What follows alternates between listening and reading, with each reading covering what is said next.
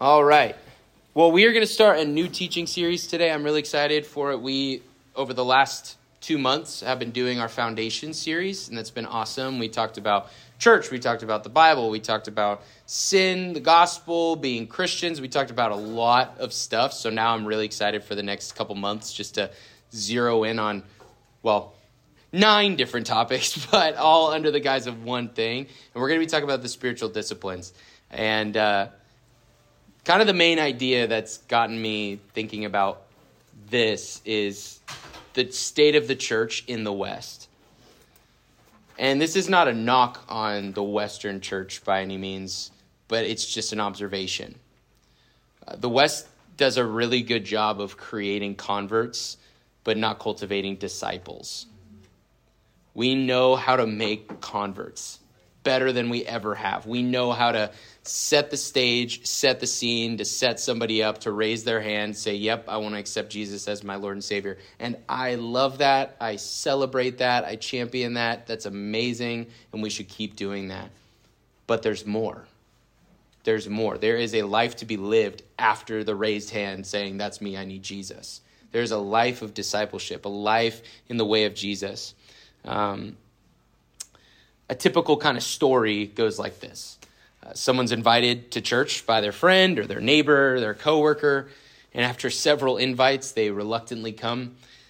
They love the message and maybe even respond to an altar call. Raise their hand, that's me. They visit maybe the visitor hub, first time guest tent, whatever, and they fill out some info. And from that point on, they kind of get lost in the church ether. Uh, they hopefully get involved with a discipleship program or a Bible study, but it's kind of up in the air and contingent on if somebody emails them. And none of that's bad, by the way. I love that. I think I, there's there's something to be said about having systems in place, onboarding people, especially when they're new to the faith, like getting them plugged in. I think that's great, but I really believe that God is moving the church from casual attendees to everyday intentional disciples. Like I said, we do a really good job of getting butts in seats on Sundays. and even on Wednesday nights, and that's awesome.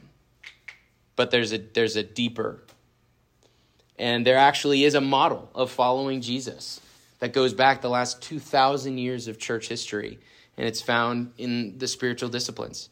Um, so today our series is, is just going to be the way of Jesus. We are going to be journaling through the spiritual disciplines or journeying through the spiritual disciplines.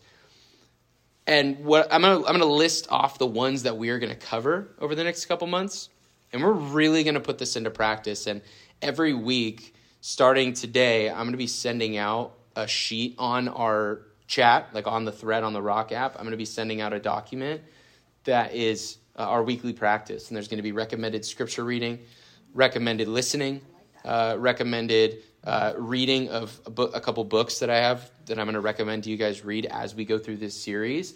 Um, and then uh, one more recommended something, I forget. Uh, recommended discipline, the discipline that we're working on that week.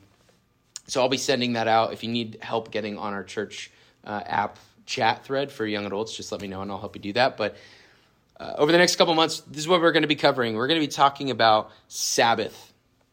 Uh, Sabbath, we're going to be defining as a 24 hour period of rest and delight reminding my soul and body that God provides for me, not the other way around.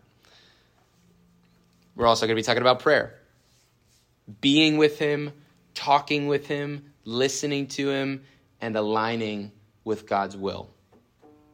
We're also going to talk about fasting, setting aside sustenance for a period of time to lean into God even closer. I'm really excited to talk about fasting because we have our own conceptions and thoughts about what fasting is, but we're really going to look at scripture and what it has to say about the practice of fasting. We're also going to talk about solitude. We've talked about this in young adults a little bit, but we're really going to go deep into silence, solitude, and um, just contemplative prayer. Solitude is quieting the noise of life to still my soul and hear his voice. We're also going to talk about scripture or divine reading, lectio divina. It's reading not just to learn, but to encounter Jesus. Not just to get Bible information in my brain, but to get the heart of God into my heart, into my soul. We're going to talk about community. Simply put, it's prioritizing the people of God. It's community. The spiritual discipline of community is prioritizing the people of God in my life, caring enough to show up, to serve, to engage, to stand next to brothers and sisters, arms lifted high, worshiping the King of Kings. That's community. A couple more. We're going to talk about service, volunteering my time and my energy to serve, yes, the body of Christ, but also anybody who needs help and love. In church, we obsess over serving, and I think we should because we all should make it happen. We all should have uh, involvement in what's going on in the church and serving and giving up our of our time. But I don't think we talk about serving our community enough. Yeah. We're really going to explore that conversation. Two more. We're going to talk about generosity, the spiritual discipline of generosity. This is looking for ways to be generous with money, time, and resources inside and outside the church. And yes, we will talk about tithing. And I'm stoked for that one. I love talking about tithing. And we're going to talk about our witness, living and sharing this good news, our witness as Christians, witnessing and living a life of witness. And there are more spiritual disciplines that have been practiced over the last couple thousand years. That's not an exhaustive list. A couple more that are really helpful are uh, taking communion, even daily, the discipline of taking communion, practicing communion. Another one is called the daily office. This was uh, really kind of brought into the modern scene in emotionally healthy spirituality. Pete Scazzero talks about the daily office, having time in the morning set aside for God, but also time in the afternoon. Because, you know, in the afternoon we get stressed, we've had a hard day of work, and we come back into the secret place with God again. But the list that I just shared um, will be the ones that we really hone in on over the next couple months. So, at the risk of sounding like a three in the morning, get rich quick infomercial, uh, the disciplines are a fast track to spiritual growth in Christ. The spiritual disciplines are a fast track to growth in Christ. There's no get rich quick scheme that works, but I promise you, you implement spiritual disciplines in your life and you're going to see growth within a week. Like, yeah, you will. You will see growth. It'll happen. Many Christians hope that they happen to go deeper with God over time. Like we we just we hope that we happen to stumble upon growth. But the disciplines are tools that we use to build a robust faith full of power and peace, strength and sturdiness. That's what the spiritual disciplines do. And today, there's only one that I didn't mention, and it's the one that we're going to cover for the next 10 minutes or so, and it's the practice of the presence of God. The practice of the presence of God. The practice of the presence of God, this term was coined uh, from a collection of letters and teachings from a man named Brother Lawrence. Brother Lawrence was a French monk who lived in the 17th century in France. He was not a priest or a preacher, he was a cook in a monastery. But his insight into the presence of God has inspired countless followers of Jesus to walk with deeper awareness of God's spirit and presence with them everywhere they go. I have several quotes this morning from his book, The Practice of the Presence of God. And that book is a combination of letters that he wrote, like kind of pastoral letters he wrote to friends, and then also what's called the spiritual maxims. This is big in uh, Catholicism, but it's just these ways to live so that we're seeking the presence of God. And it's, it's awareness, right? That word awareness is primarily what this practice is all about. And this is a spiritual discipline. It's becoming more and more aware of God's being with us and responding appropriately. We don't really think about this discipline. We think about prayer. Yeah, I should read scripture. You know, I've got a big decision, so maybe I'll fast. We, we think in terms of these, but we don't think about the fact that there's another discipline, which is God, you're with me right now, and I want to respond adequately to your nearness. David um, writes about this in the Psalms about God's presence with him. Psalm 139, uh, 7 through 12. I can never escape from your spirit. I can never get away from your presence. If I go up to heaven, you're there. If I go down to the grave, you're there. If I ride the wings of the morning, if I dwell by the farthest oceans, even there your hand will guide me and your strength will support me. I could ask the darkness to hide me and the light around me to become night, but even in the darkness, I cannot hide from you. To you, the night shines as bright as day. Darkness and light are the same to you. When we are constantly aware of the presence of God, that means we're continually re immersed in His love and His grace and His truth and His power. It's not just about realizing that God's with me, it's everything that God is being with me His comfort with me, His grace with me, His empathy with me. And most people think, most Christians who are just living their life, doing their best, trying to give it their all, we just think, oh, I'm going to be in the presence of God on Sunday when I'm worshiping, yeah. or on Wednesday night, or on Saturday morning, or in my God time in the morning. But I love this quote from Brother Lawrence. It blew my mind. He says, As for my set hours of prayer, they are only a continuation of the same exercise. What is he saying? He's saying, I can be just as immersed in his presence when in a meeting with a client as I am when pacing in the prayer room.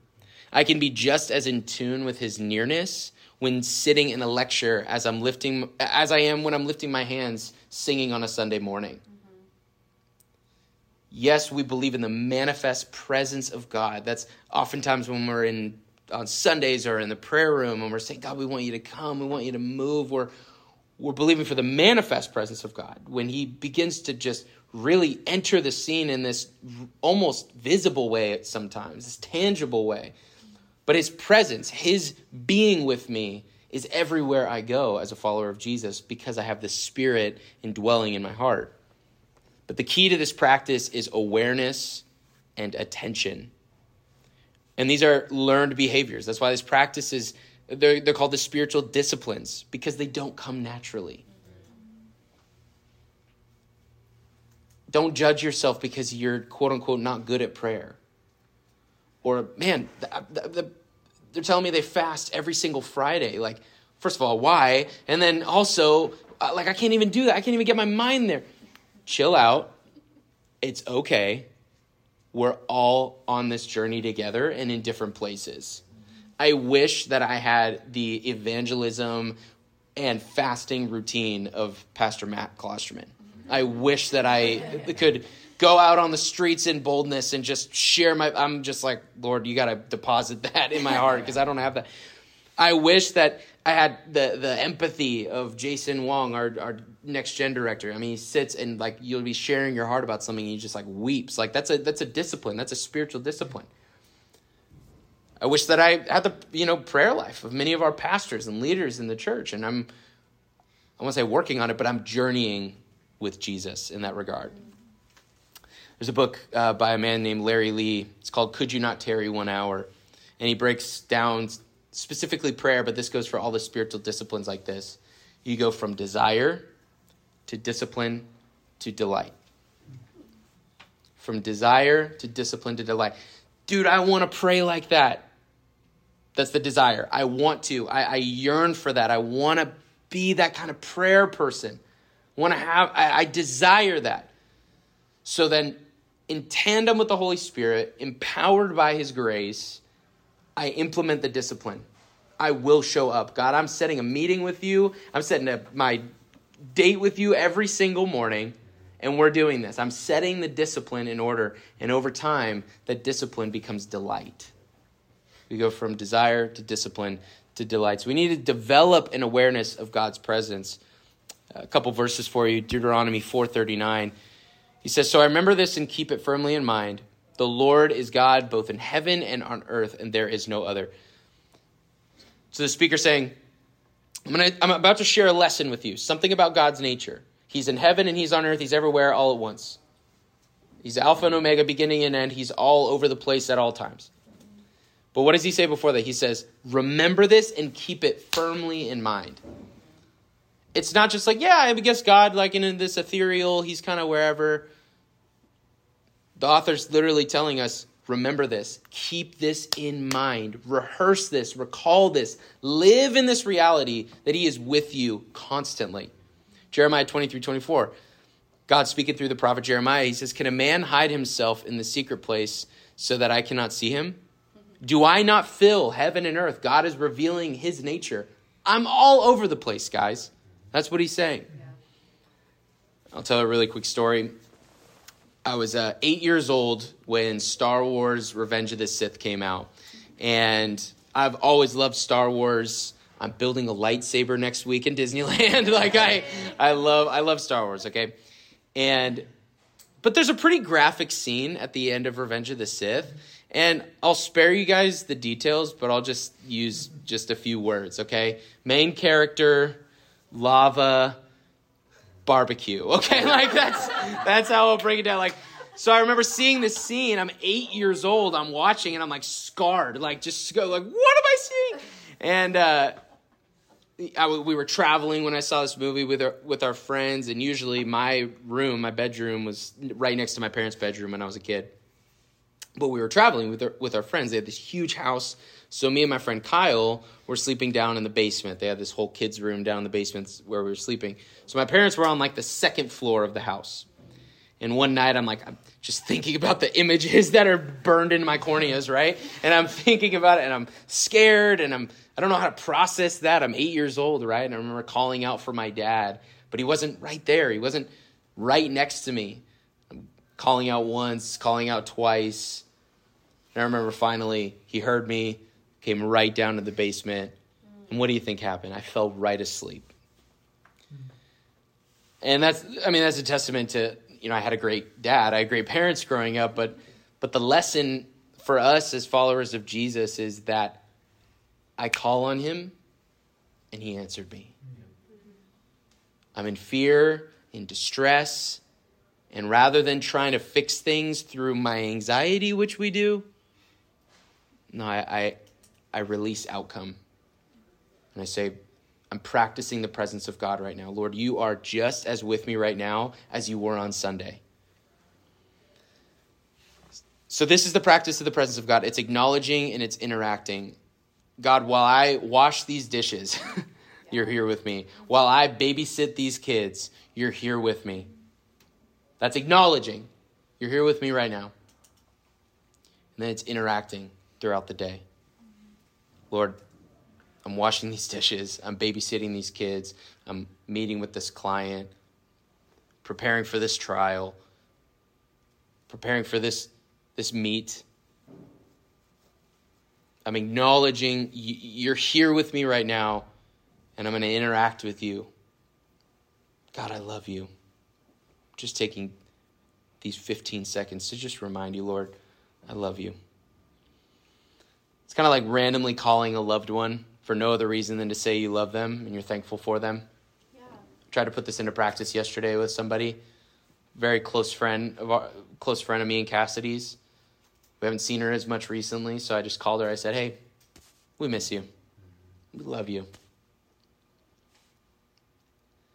And it's not this big conversation. It's not this, you know, when, when we're practicing the presence of God, it's not oh man, I got to set aside 15 minutes right now in the middle of the day. It's the, the practice of the presence of God is that I'm always with him and he's always with me. And I'll close with this quote from Brother Lawrence.